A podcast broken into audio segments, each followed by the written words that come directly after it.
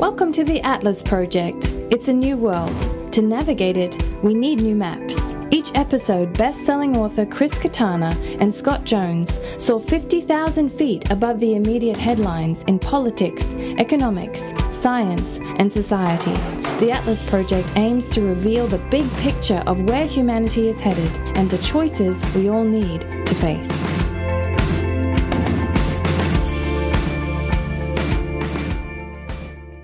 Welcome Scott. back to the Western Hemisphere. Yeah, I mean we're practically neighbors again. I know you. I'm you only I'm only a few thousand kilometers. You know? In fact, I'm not sure that I'm any closer to you now. Um, but I am. But there is no longer an Atlantic Ocean between us, at least for a couple of days. I'm back in Canada. Um, just uh, keeping an eye on this country starting to fly apart. It's a bit concerning. there's a episode of The West Wing where Donna figures out she's Canadian because she was born in Minnesota, but a part where the border was readjusted, and there was somebody says, "Do you feel Do you feel any funnier?" And she says, "No, but I'm definitely already developing an inferiority complex." Uh, well, Donna's great. That explains why she was so attractive on the show. Although they really dragged out the whole romance with Josh about, you know, as long as a viewer could possibly tolerate it. I mean, please let something happen. Yeah, And something finally did in like the last few episodes of the final season. But yeah, it was interesting because it was awkward chemistry. yeah, I enjoyed it was West it was oh it was a great show. So we are this week i want to start off talking about i've never really even formally announced something like that this week. We're going to start no but we are both game i didn't know you were a game of thrones fan. I knew you were a billions fan but i did not know um, you were a game of thrones fan.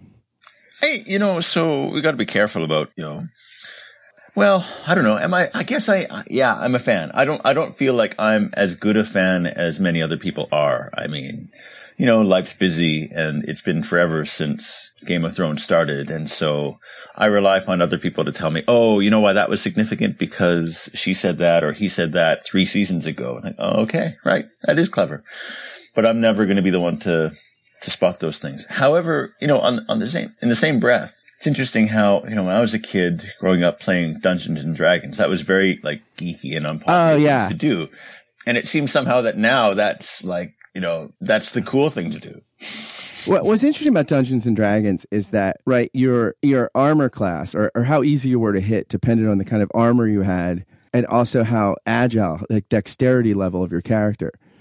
So Right. such that like some like demigod like characters just basically could almost never hit them. And in the Battle of Winterfell, there's a few people like that. It's like their armor class in Dungeons and Dragons would be like so off the charts because they're in the middle of the Battle of the Dead, like Ser Jorah, and you, everybody's like, getting hacked, and you just can't hit him until the end. Like, like some people could just be right in the middle of the dead, and there are Jon Snow at the end when when the Night King rises all those uh, corpses Right. up, and Jon Snow just he can't be hit. Like he he's he's got like a Right. ring of invisibility or something where they just cannot see him. I mean, you can always, you can always take a shot and if you roll a 20, then maybe the dungeon master will, you know, record it as an exceptional hit. Or Remember something. coloring in the um, die with crayon and wiping it off so you could see the. Did you ever have dice that were that had the the the beveled sort of numbers and you could rub it with a crayon, then wipe the crayon off, and you're you could eat, read the die easier. I never did that. I didn't. I never really had difficulty reading the the pips on The force- I mean, the dice were cool. I think that's. I think. I think the whole game had me at dice. I feel like this might be another podcast. Yeah, yeah, yeah. We could talk about Like, that. you We could talk about. Yeah, yeah. You know what? I, I'll get out my character sheets. Yeah, yeah, You get out your character sheets. I'll explain why my characters could whip the floor with your characters. And If you just real fast, if you had a character you had to pick right now, like we're starting, we're drafting characters. What class would you be? uh, well, like my first, my first ever character was a cleric. And, uh, and I think I'd play a cleric again, even though, you know, it, Look, it I play one. I, I play one in real life, dude. You do better. Yeah, that's right. you do better. So you, fantasy, you try to escape that. Okay, so you you'd play a thief or something. a, a ranger. I think a ranger. Although you know what's interesting in in in Dungeons and Dragons, clerics can't use blades or sharp edge weapon. You can only use a mace. right. Now, now Right, in Donald right. Trump's America, I'm sure a cleric could use a sword, an AK forty seven. A gun, yeah, clerics. yeah, you know, you, that's you right. could, there would be no weapon restrictions for clerics in America. It's, it'd be interesting to. I wonder if anybody's done the study of. Now we're getting way off topic, but I wonder if anybody's done the study of sort of, you know, almost like your Myers Briggs personality score and the character types that you Yeah. choose to play, because it is quite odd to choose to play a cleric. I mean, your your, your offensive capabilities are are are far more limited. The one cool thing you can do is you can cast healing spells. Healing. Which other people can't do, and like you can turn undead and stuff like that. So that's So, like, really if a vampire zombie comes, you can turn them away because you're of your religious Yeah. powers and prowess. Yeah, but you know, like, but at the higher levels of the game, like the other character classes could kind of find their ways to do that too. They find a ring of regeneration, or they've got you know wizards that have some sort of like blood magic spells or something, and and so the the distinctive powers of the cleric class in Dungeons and Dragons seem to kind of fall away at the higher levels, and you're sort of left looking around wondering why did I choose this as my fantasy career path. So it, it have to be something to do with just the personalities of the people. I, I, I do think if I look back at my D and D group that I was the nicest person. Well, that could be it. I mean, you, it might just be morally, you just wanted to influence them in ways that were, Yeah. that were kind and benevolent. Okay. Okay. So connect that. Okay. No, but so somehow you, you want to take us on a road that's going to go through Game of Thrones to, To this- to something this deep and profound about the world we live in today. Yeah. So basically, But no, so start yeah. So, so, so, still on the okay. I thought the Battle of Winterfell was a great episode. There was so much well done. I thought the way, spoiler alert. Okay. If you haven't seen it yet, just tune out right now. All right. There we go. We, I feel like we gave people enough time. There we go. So, spoiler alert. If you haven't tuned in yet, you, uh, or, you know, if you haven't watched it, you don't pay attention to what we're saying. But I thought the way Arya killed the Night King was amazing. I didn't see it coming. I didn't see the Night King's demise like that. I thought there was going to be so much more to the mythology and thing. I mean, I feel like the way they closed that chapter of his of the story was great. I felt like the touching moments, like with with Tyrion. Well, let me pause yeah. you there for a moment because before you, because that's interesting you say that because for me, I felt like that was my disappointment about the episode is there, I felt like there was so much more mythology there about, you know, who is this Night King and, and, and why on this quest and who are all these other White Walkers who are following him and, you know, why do they arrange body parts in a spiral? And this seems to be something they've been doing back for like thousands of years. And, and are the children of the forest going to be involved in this battle somehow? And, and, and suddenly the need to explore any of that was just wiped clean because he's dead and they're all gone. But then they'll just have like a an app where you just ask Bran all that. You'll have an image of Bran and he'll just tell you everything, give you details. But, but, so you're saying you weren't disappointed Ah, by that at well, all? Well, I do. Okay, there was a little bit of yeah, like all this built up mystique, and and but we don't know what they're going to say. Who knows? There might be more to it than we're th- we're thinking. So Yeah, So let's. yeah, uh, the the other thing Right. I thought the touching moments with Tyrion and oh what uh Sansa Sansa. Sansa Tyrion and Sansa that touching moment was lovely. You know where they're talking and appreciating each other's virtues. Which is what was what was that? It was like best line of the of the episode where you know they're somehow talking about her her marriages, and she says, "You were the best yeah one." yeah yeah And and his reply is, "What a terrifying thought!" yeah, yeah. Oh, yeah. and I thought like you know the way that Dothraki rode in and just got eviscerated like was so Oh, it was, amazing. it was masterful cinematography. It felt to me, and I'm sure there were many people, again, sort of, you know, the Dungeons and Dragons players am- among the show's fans who thought like militarily that was a dumb. Oh yeah, because you ca- it's a cavalry. the The dead are don't. I mean, cavalry works like Have they never seen The Walking Dead? right. I mean, Do they not know anything about how to fight, the- Yeah. fight the zombie horde? yeah, like like you cavalry works best psychologically, right? Like disorienting, like you come in from the Mm. flank or something and you break the discipline lines. You can't play psyops with the walkers. It's just Undead, yeah, it just right. doesn't really. Right. But you know, I and there's something too about like, although it's pre-modern, still you have the sense that you know the Age of Dragons magic is it's looked at as either gone or just completely made up or ancient Hmm. stories, and and really, it's funny even where the magic happens, it's to the north Hmm. and the south. The the further you get to the center, Westeros, there's more cynicism about those things, Interesting. and right. and ne- and yet we don't believe in children's stories anymore. yeah, and yet the, they're in the middle of the age of epics, and so that the way that battle took place, the Dothraki, all these things that. that They're going to be a bard song, you know, like it's it's it was told epically so that it would be like a bard's song, you know. It was just like there were so many scenes you can imagine hmm. people singing about generations and generations later, and and, and, and, you know, and there was the critique too about like the the lighting, and and one of the, the director actually said that the reason it was so dark is because HBO the compression is like really bad. And if you looked at it on Amazon Video, the streaming service, it looked better because it's not, you know. So I don't know about. I haven't Oh, checked that out. But so this here's my point, right?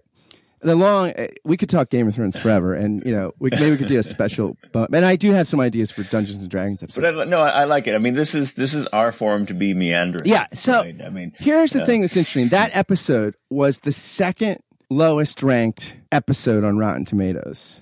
Now it was still a 77, which is Huh. which is as ranks go. Like a lot of shows would be happy with a 77, but still. So it's this. It makes me think like our expectations in the golden age of television are too high. Like like the fact that people look at an episode like that and do so much picking apart. And I'm all for criticism. Like I, I'm not like anti Right. uh, you know, uh, critic. And I think, you know, A.O. Scott says in his great book on criticism that there's this weird thing between the subjective and objective poles on aesthetics. And, and what criticism does is you can't ever have a, an objective aesthetic, but we can have a more shared aesthetic. Like it, t- it, it helps like draft the contours of the shared aesthetic. So I'm not anti-criticism, but some of the critiques of things like that are just amazing to me. And I think what's interesting is we expect so much out of our our entertainment, and then the way we look. Oh, God bless you, my friend. God bless you. If I were I'm a. Dungeons I'm and. Dragons cleric, I would cast a healing spell right now. Thank you. And y- our, our expectations for entertainment are so high, and our expectations for public life are so cynical, low bar, hmm. and it, it, we just like really kind of don't have any any passion for the tension between is and ought. It's just we accept we accept it is is ought, right? And that and that pol- politics and public life are things which we ought to be cynical about. You can't expect it's you know. For instance, I was looking at some commentary yesterday uh, around the in the United States around the William Barr AG committee meeting with the Senate, I guess the Judiciary Committee, which Lindsey Graham chairs. Uh, and people just like once somebody said, "Well, if you liked Trump, you thought this way. If you didn't like Trump, you thought this." And more and more, that's kind of the analysis. Well, if you like, so you know. And I came across this article which I sent you today called "The Art of the Possible" in the Hedgehog Review, and the subtitle is "A Zero-Sum Reality in Which Every Win is Someone Else's Loss Exists in a Constant State of Crisis" by B.D. McClay. And I think part of what he's talking about is that this sort of cynical view of the world and uh, sort of accepting it as things have been so they shall be. You really can't change anything. And any advantage for someone is a loss for me. You know th- there's not a creative destruction and, new birth kind of things in unforeseen imaginative ways in our public discourse and life together. That this kind of that this is it really is deleterious and just bad for culture when we have that kind of unimaginative view of our shared life together. So it's interesting. We have such high expectations for our entertainment and such low expectations for our shared life together, which strikes me as, you know, a sign that the barbarians are at the gates, or maybe we're the barbarians or something. So lots of thoughts in response to that. I suppose one is, um, you know, how is this related to, how is this related to individualism, right? And, and, and so if, if modernity is becoming increasingly individualistic and there are technologies that are enabling that and there are all sorts of, um, values and values embedded into policies that are um, enabling that, and you know all sorts of arguments about the erosion of the public sphere. Does that, and, and so you know, entertainment then, um, you know.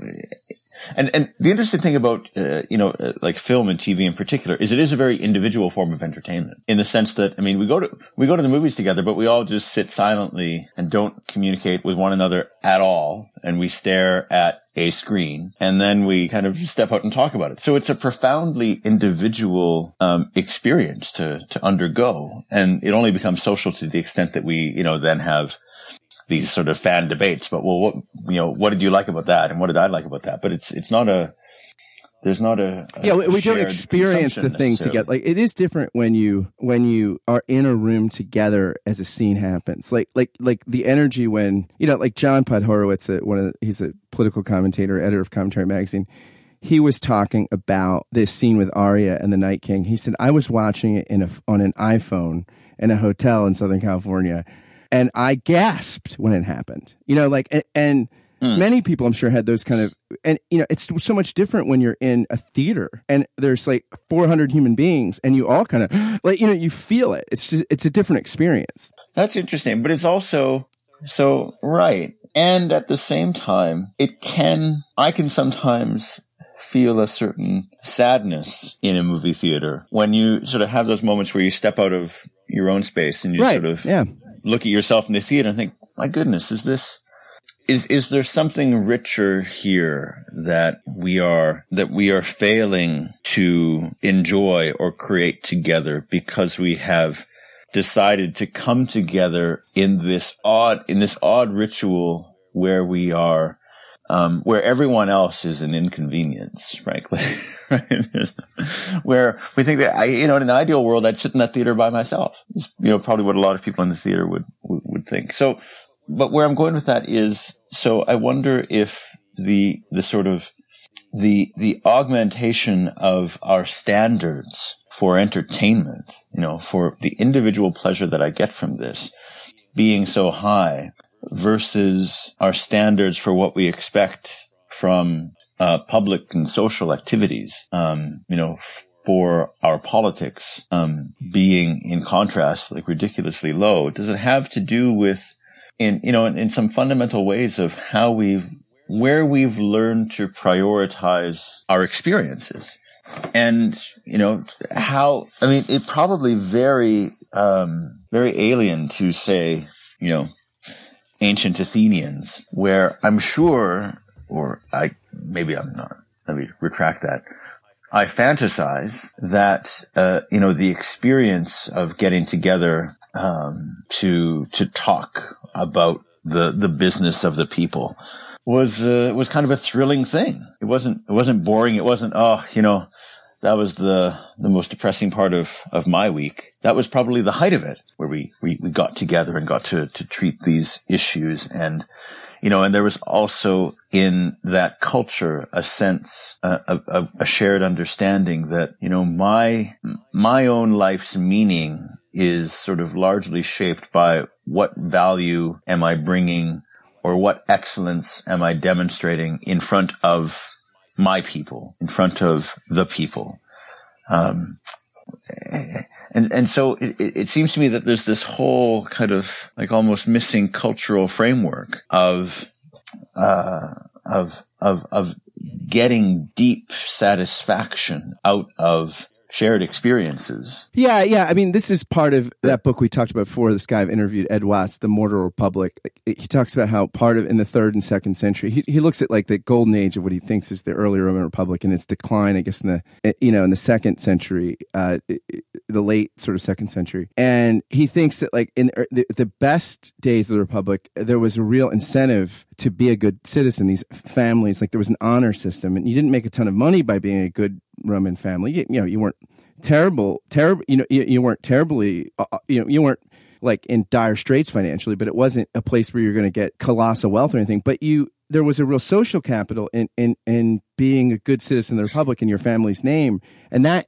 incentivized citizenship and participation. And then eventually, that just declined. You know, that became something that wasn't a currency that was spendable anymore, and and yeah, I think that we, you know, it's interesting. You think about like what it used to mean to be a celebrity, right? It, it meant everybody know knew your name. You know, I mean, like that kind of thing. Now anybody can be an Instagram influencer, and very few people will probably be Lady Gaga or Bradley Cooper or something like that.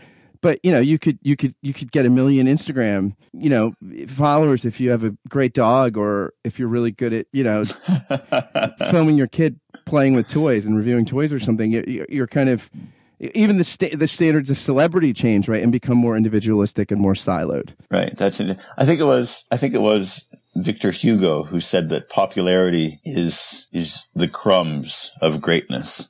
Uh, I don't know if that was him, but I, I think it was. But my point, like, I, I, feel like those words have never been truer. That um, you know, the the the the difference between celebrity and and hmm, what word to use? Problematic, but like significance seems to be greater than probably it's ever been in human history. Whereas you roll back 2000 years, um, you know, the only, the only celebrities were doing something significant for the people, right? Or something significant among the people, like, you know, it, it, it had to, it had to somehow relate to, um, to the catalog of virtues. You're saying Paris Hilton doesn't do something significant for the polis.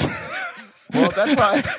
right, so that's that, why. Is that I'm what you're saying? Pausing on that word significant Yeah, because there she's are many not doing. examples. She's where- not doing. She's left somebody's. She's not a paragon of some civic virtue. Is what you're saying? or the Kardashians or something like that. Yeah, yeah, that's right.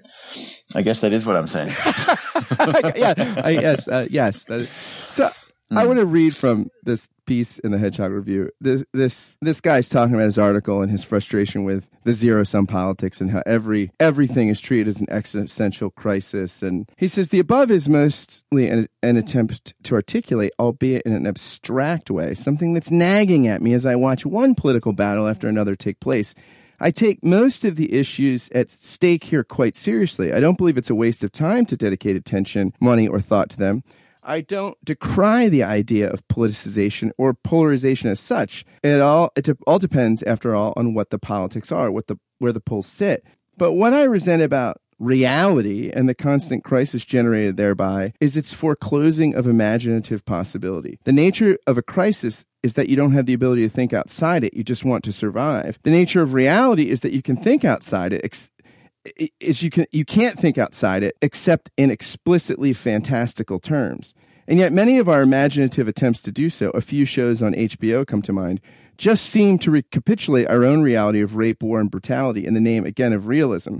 Reality, it seems, is only ever ugly, strange. Uh, but then he talks elsewhere in the piece about Leibniz, a philosopher, early modern philosopher, and how Leibniz's view of we're in the best of all possible worlds, and somehow all of our struggles and and failures and all somehow contribute to a, a, a whole that's better, even if you can't see the goodness that's developing.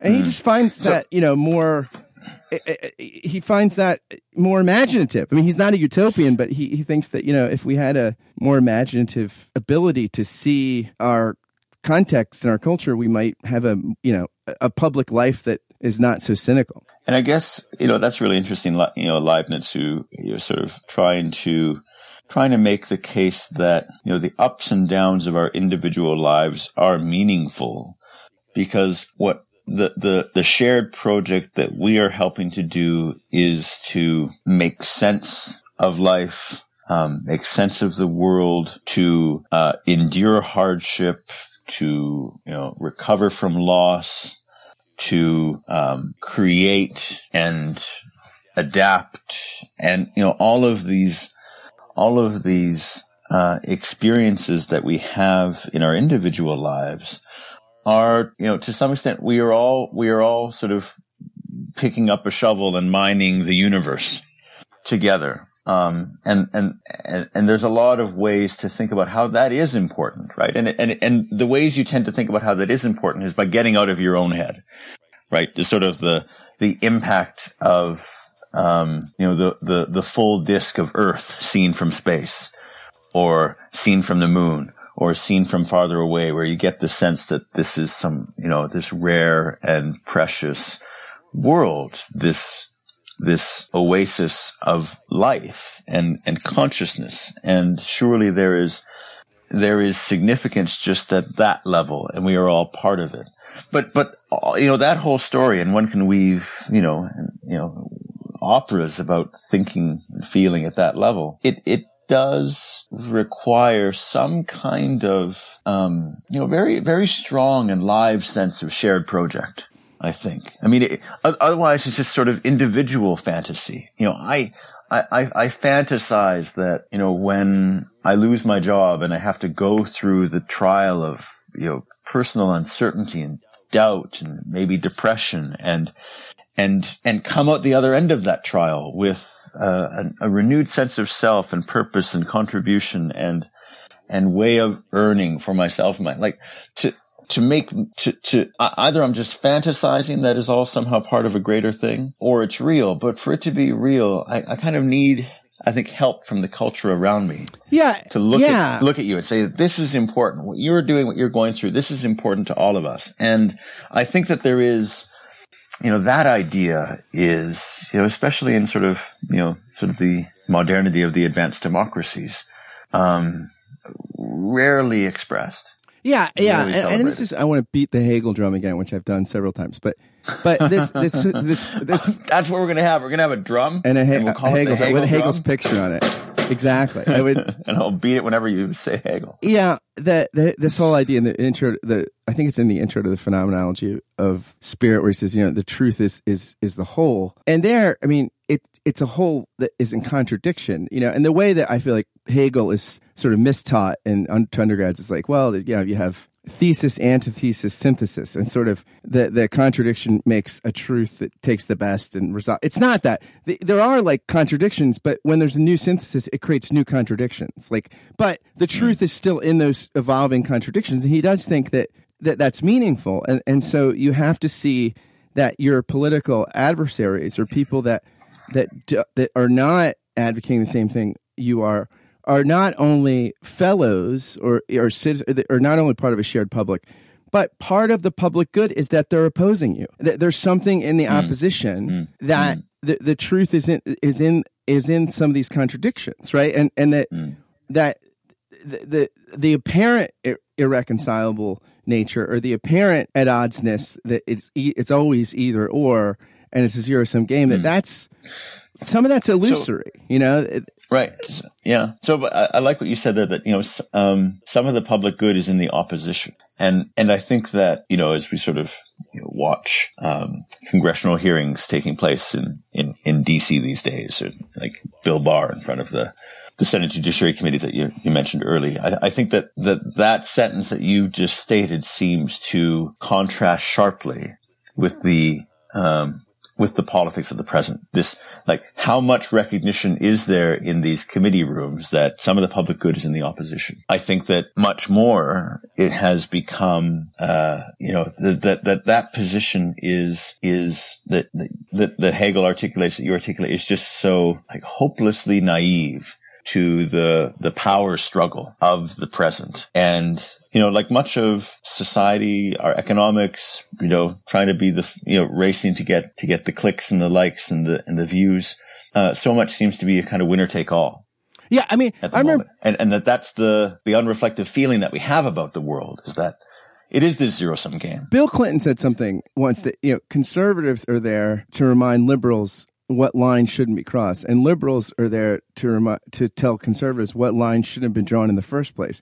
And that's simple, but it's but it even and even if it's political rhetoric, at least the the grain of truth behind it or sentiment, if it's sincere, is that that I that you know in a, in a in a sort of two party polarity kind of discourse that mm. there's a need for each other. You know that there are blind spots and and and that a zero sum game is not a helpful way to frame things. And it's, it's interesting too that I, there was one senator who I heard ask a really honest intellectual question it was Ben Sasse, who's a conservative but not sort of a, an anti-Trumper from Nebraska, young guy, very smart. Mm. And he asked Bill Barr, and like it was almost like Barr didn't know what to do with himself. What, but he was asking, like, really, based on this report, how easy is it for a foreign national to just come over and say, "I want to volunteer in a campaign," and I want to like, can you just do that as an avocation and and like, and Barr, uh, Barr was kind of, but I thought, wow, this guy's asking really good questions. Like, like an hmm. actual mm. search for the truth here that what, mm. like, is it this easy to infiltrate our national campaigns that people, you know, can just come over and get connected and, and, and like, you know, I, I, mean, I thought, wow, he's actually not trying to score political points. he's, well, he's actually well, asking well, a question with the public good in mind. Wow.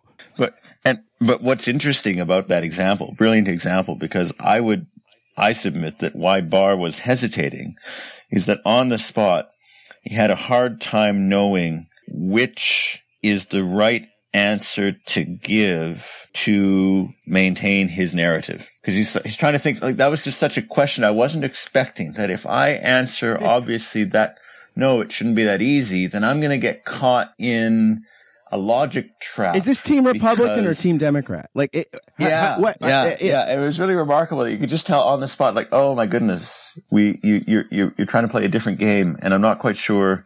I'm not quite sure, you know, like if I should, if I should pass this, if I should pass this puck or hit it. Like, I, yeah, that was quite interesting.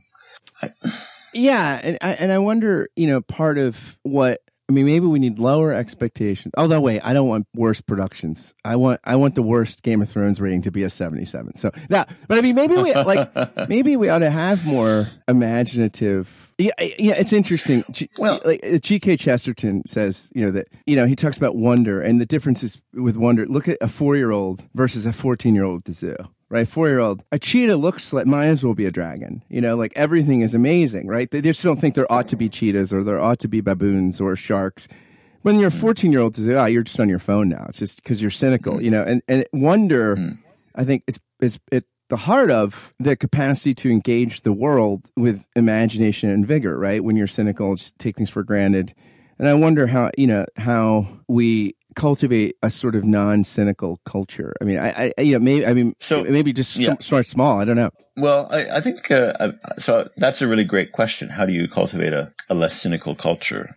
Um, and I think that starting small is probably a good idea. And I also think that there, you know, um, maybe the most impactful and low tech example is meaningful talk with one another, which sort of goes full circle back to you know the the, the inkling of sadness that I sometimes have in a movie theater when I think that you know, we are all together and yet complete atoms from one another in, in this, in this way of coming together, which must be a quite novel thing, I think. Um, maybe not, but you know, it, given how, given how we consume information, given how the algorithms are, are, um, segmenting the information based on what is most likely to get us to click through, um, rather than you know what we might find difficult to hear, but probably should hear. Um, you know, the just common knowledge is is is is broken, right there.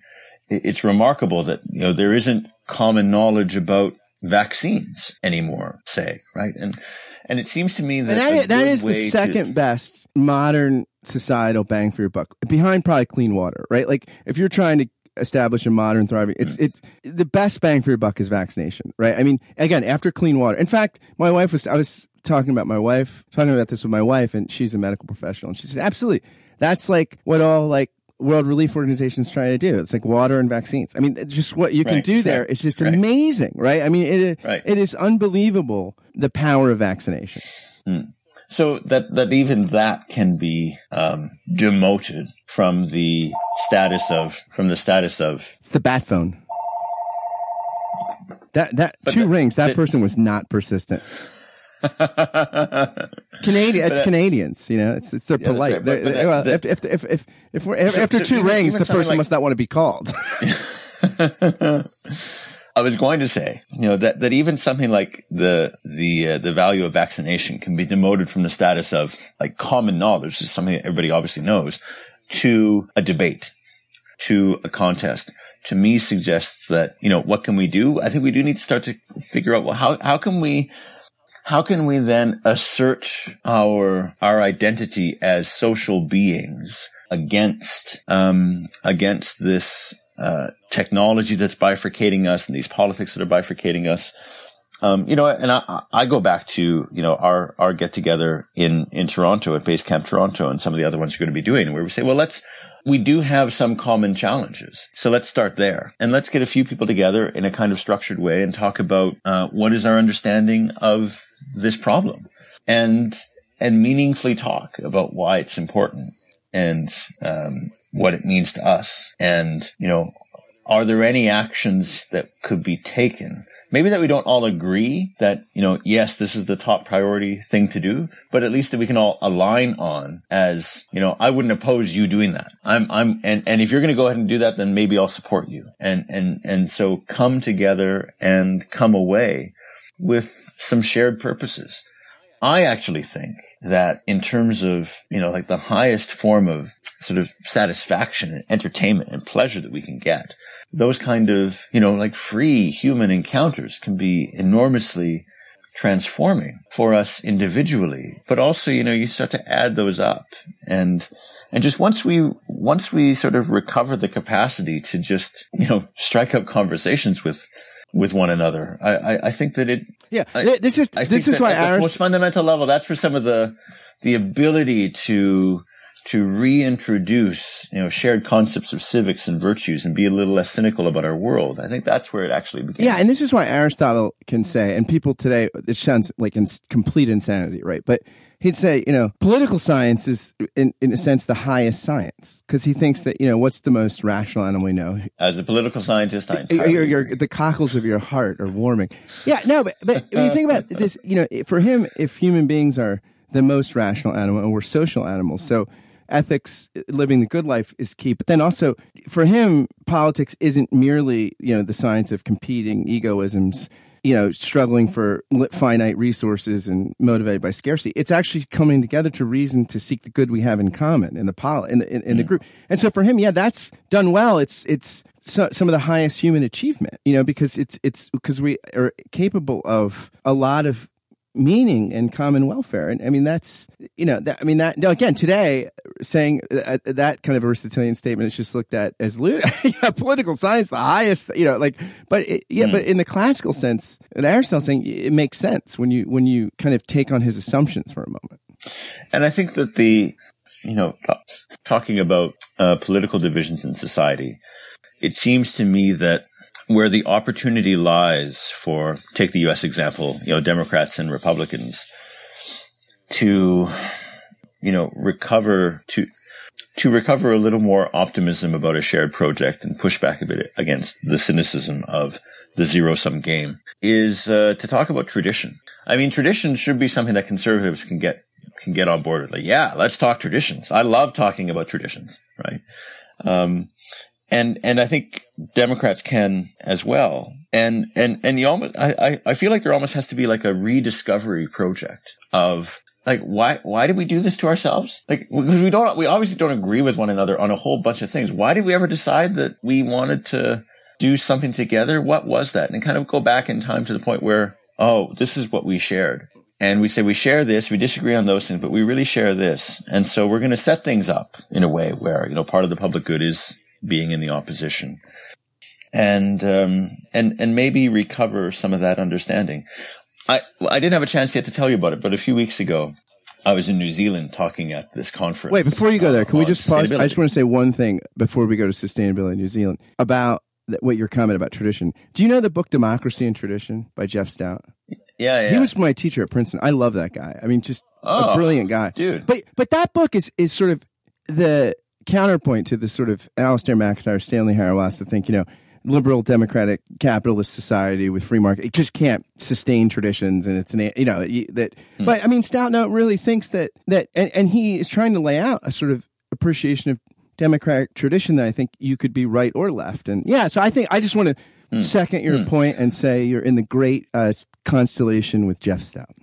I must reread my stout. I don't think that he considered me in his consolation. I, anyway, um, but so so something really interesting. So it was a conference. It was sort of indigenous world leaders and uh, some very sort of like Western corporate bigwigs talking about sustainability, and and sort of you know, indigenous worldview on the economy and, uh, let's say like more enlightened contemporary mainstream worldview that kind of recognized that we've got environmental limits and stuff like that.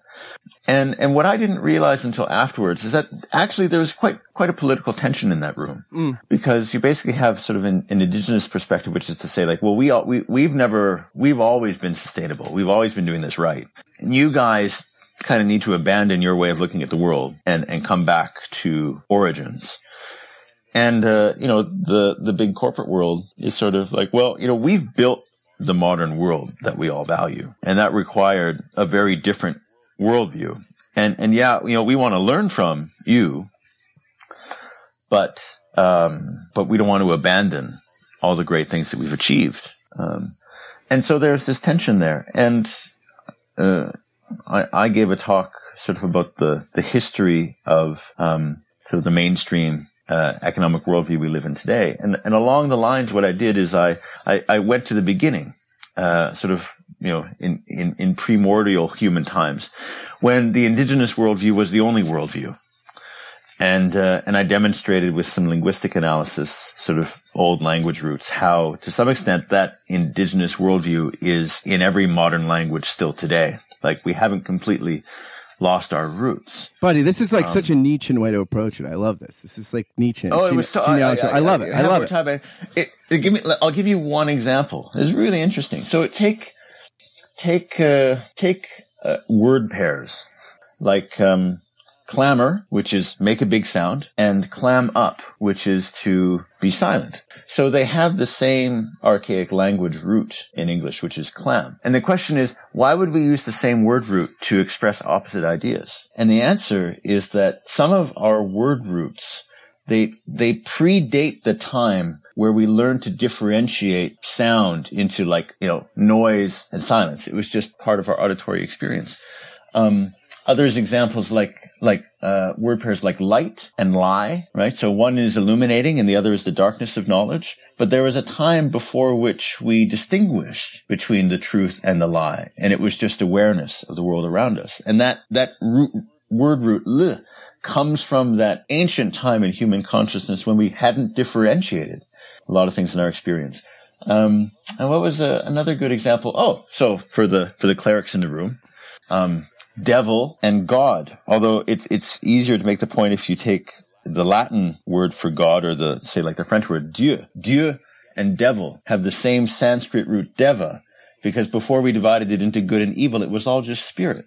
So uh, you know, so you get oohs and ahs in the room. But the point that I was trying to make is that even in our language, in an unreflective way, we are we are um, uh, speaking with a kind of indigenous worldview in a lot of ways. So, so that was really helpful for people on sort of one side of the aisle who who are, are trying to make this point that that you know this traditional way of looking at the world really matters. And then the other point that I made is that well, you know, about sort of two thousand years ago in uh, in ancient Greece, you know, you had these uh, philosophers who who who really they discovered the power of the mind, right? The power of purposefulness and consciously directed thought to, to create understanding in the real world through measuring things, which was a whole very different kind of knowledge than the more mythical knowledge that had existed in the past, that, you know, the seasons turn and the sun rises and the, the, and, you know, the moon chases it and,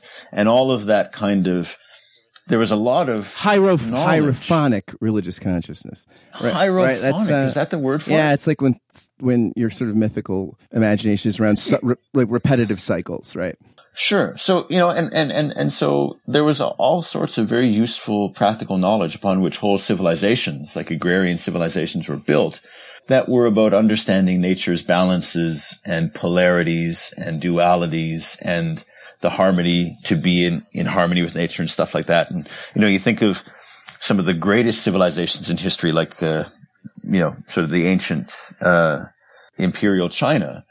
The whole role of the emperor, the power of the emperor was to maintain the harmony between heaven and earth. Yep. Right. And, and so like sort of looking for what's going on in heaven and we're going to order earth to be a reflection of heaven. That was the power and the purpose of the emperor and all of his his rituals. And you build a whole agri- agricultural civilization on top of that.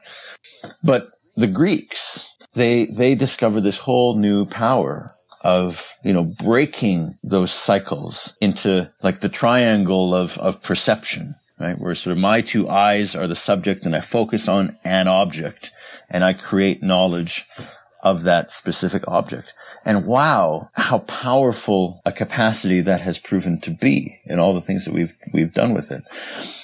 And so this is sort of a longer story than I intended to tell, but what I, in the aftermath, when people came up to me and talked about how this had been a really helpful, common story that's situated and, and recognized as important, both sort of the, the enduring indigenous worldview and, and the power of of of perception and and and purposeful thinking which you know today has sort of reached its apex and maybe some would say has gone too far in in our modern economics and and and modern society. But it, but that it's not it's not a bad thing. It's not a thing that needs to be purged. It's a it's a power that we need to respect and figure out how can we synthesize these these different worldviews and just just or, or even just see them in, the in constant creative tension that that that that the the contradictions and tensions are are not things that need to be that, that there's fruit in, in, in this tension. You know that that right, and you don't need to sort of destroy that opposite. Yeah, yeah. In fact, you can't destroy it because in every, in each of your words and actions, you are, whether you recognize it or not, you are employing the perspective of the opposite. And so you're far less distinctive as opponents as you even imagine. Um, and I wonder if there is just so much opportunity in modernity, you know, and, and I think that the headline example right now is in the politics of Democrats and Republicans in the U.S. to embark on somehow a, a similar project. And it's almost to say, like, it's not like we need to somehow, you know, suddenly be friends and brothers, but let's just, let's just keep going after each other's throats, but let's just take another day and, uh, and, and, and, and just explore our tradition a bit. And, and not try to come out of it with a changed politics, but, but just to at least to spend today and remind ourselves and explore together. Why did we choose to, you know, get in bed with our opponents? Arthur Brooks from the American Enterprise Institute, I think he has a new book out on contempt and basically how he thinks the problem in our culture isn't anger or dispute or anything. It's contempt. It's when you view your opponent with you roll your eyes. You don't think they're you don't mm. think they have any value, and this is how marriages end and you know, people, mm. it, it's corrosive to corporations and teams and contempt is, but yeah, so I think that like, how do we in our, even in our heated moments, not be contemptuous, but see that there's a greater thing, you know, I, and just to kind of land a plane here. I mean, I'm just thinking practically like, the next intractable intractable situation you're in with like your spouse or partner or sitting at, at a conference table or you know or when you're watching cable news and you're just like this no no one ever goes like how could you reimagine like what if you widen the lens or what possibilities aren't we seeing because we're locked into the way the debate's framed right like you there's this old um there's this old uh, myth or old uh, you know anecdote about these two monks right and the one monk says see, sees the other monk uh, smoking he says how can you be smoking I asked the abbot if I could uh, uh, pray, or uh, I could if I, if I could smoke while I'm praying, and he said no. And uh, he said, "Aha!" I asked the abbot, uh, "Can I uh, pray while I'm smoking?" the power, the prejudicial way of a power of framing the question. And so, I mean, what what sort of emotional myths and prejudicial lenses do we have that that that lock us into this kind of cynical view, and are they expandable? And I think, you know, to, to add one more practical step, um, so I think it's one thing to kind of do that exercise in the silence between our own ears. You know, I'm, I'm in this debate with someone and I can feel my anger. I, my outrage. Um, I, I, had that just a few days ago. I had such a horrible customer service experience on Air Canada getting back to Canada this, I, and, and, and it was, oh, it was, it was, it was such a good argument. Um, and, and so in that moment, yeah, part of it would be to kind of, you know, try to flip the perspective, think about how that agent must feel when this customer comes on and they've got their issues and they're also full of anger and rage. And, but I feel like the, the, the, the harder, but also more important next step is to then try to talk about it. Not to just sort of do a reframe in my head, but to try to talk about the frame with someone else. Uh, in, in, in this case, Air Canada's customer ser- service experience. So I was supposed to fly back to a kind of, I live in a small town, so it's a couple of flights to get there. And the first flight was delayed so far that they rerouted me through another city. And then I'm stranded in Toronto for a night. Um, and then carried on my travel the next day, which is fine. and visited friends in Toronto. But I, I said to them, like, surely you stranded me here. You're responsible for putting me up for the night. Um, and hotel and accommodation, food and stuff like that. And they said, no, no, we're not. So we had this whole debate. And I just couldn't understand how they couldn't see that it was their responsibility to put me up for the night. Especially since they're Canadian. I, I, I, I, think Canadians are so know, nice. I know, I know, I know. Anyway, so, but that's over. But the next morning, I go back to the airport for my onward flight. And I've got a bit of time to kill and I see there's a customer service desk and there's no one in line. There's a woman standing there. So I actually went up to her and, uh, and said, you know, look, um, I'm not asking for anything. I, you know, it's sort of all water under the bridge, but I would really like to just talk with you about the experience I had yesterday. And it's not about I'm right and you're wrong or anything like that, but I just want to understand what, help me understand what happened. Mm. Hmm. Um, hmm. because I just want to understand it at a human level. How did we get into this conflict? And it was actually, it was really, it was a great conversation with this person. I think it was for them a conversation that they rarely have with a customer. And it was interesting that what we discovered was, so my first flight out of London had been delayed by about eight hours. And I knew that I wasn't going to make my connection past that. So I called Air Canada service to sort this out. And we did. And they rerouted me because like, yeah, good that you called us because had you taken that first flight, you would have been stranded for a couple of days, you know, in Calgary with no onward flight. So good that you contacted us before you left London. We put you on a flight through Toronto and we'll work it all out. But for the people in Toronto, what that meant is that I never got on a flight that left me stranded. Had I, had I taken the original flight, there would have been a crew in Calgary that would have seen that, uh oh, we've got a person here who's supposed to travel onward to a flight that they've now missed. So they're now our problem. We got to put them up for a night and sort it. But because I had sorted out that problem in advance with the airline, that team in Calgary never got the flag. And a team in Toronto never got a flag because as far as they were concerned, I was scheduled to fly out the next morning. Maybe I had intended to stay the night in Toronto. They had no clue, no information. So by solving the issue proactively, I had prevented the flag from going up in their systems that then activates their customer service team and says, okay, this is our problem. So, you know, it's not clear who was right or wrong. I still feel like I was right. It, it sounds like I, I, I, feel like you were right, but yeah, yeah. But but I also at least I understood how the humans that were connected to their systems were confused and weren't being dicks about it, but actually were saying like, well, we don't understand why this is our problem because it seems like you're here voluntarily and we've got to. This is like this is like Hannah Arendt's banality of evil. It's the banality of uh, rudeness and not being courteous. It's a system that just yeah, kind of makes right. you rude. Hmm.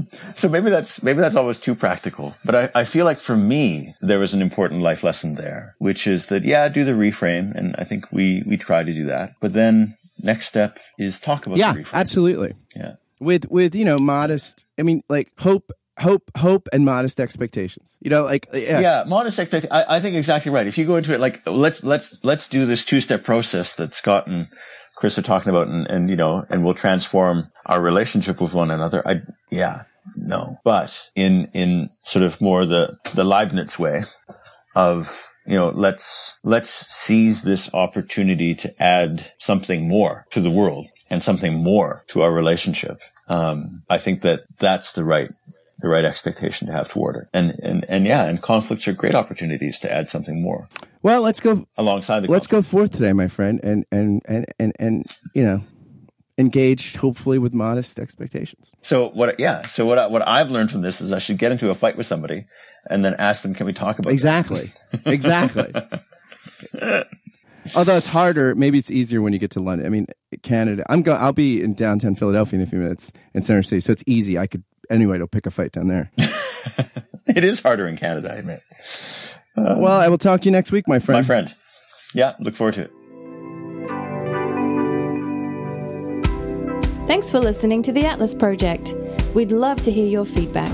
Drop us a line or send us a message on Facebook. If you really like what we're doing, please rate us on iTunes and write a review. It helps so much as we're just getting off the ground. Thanks for listening and facing the new world with us.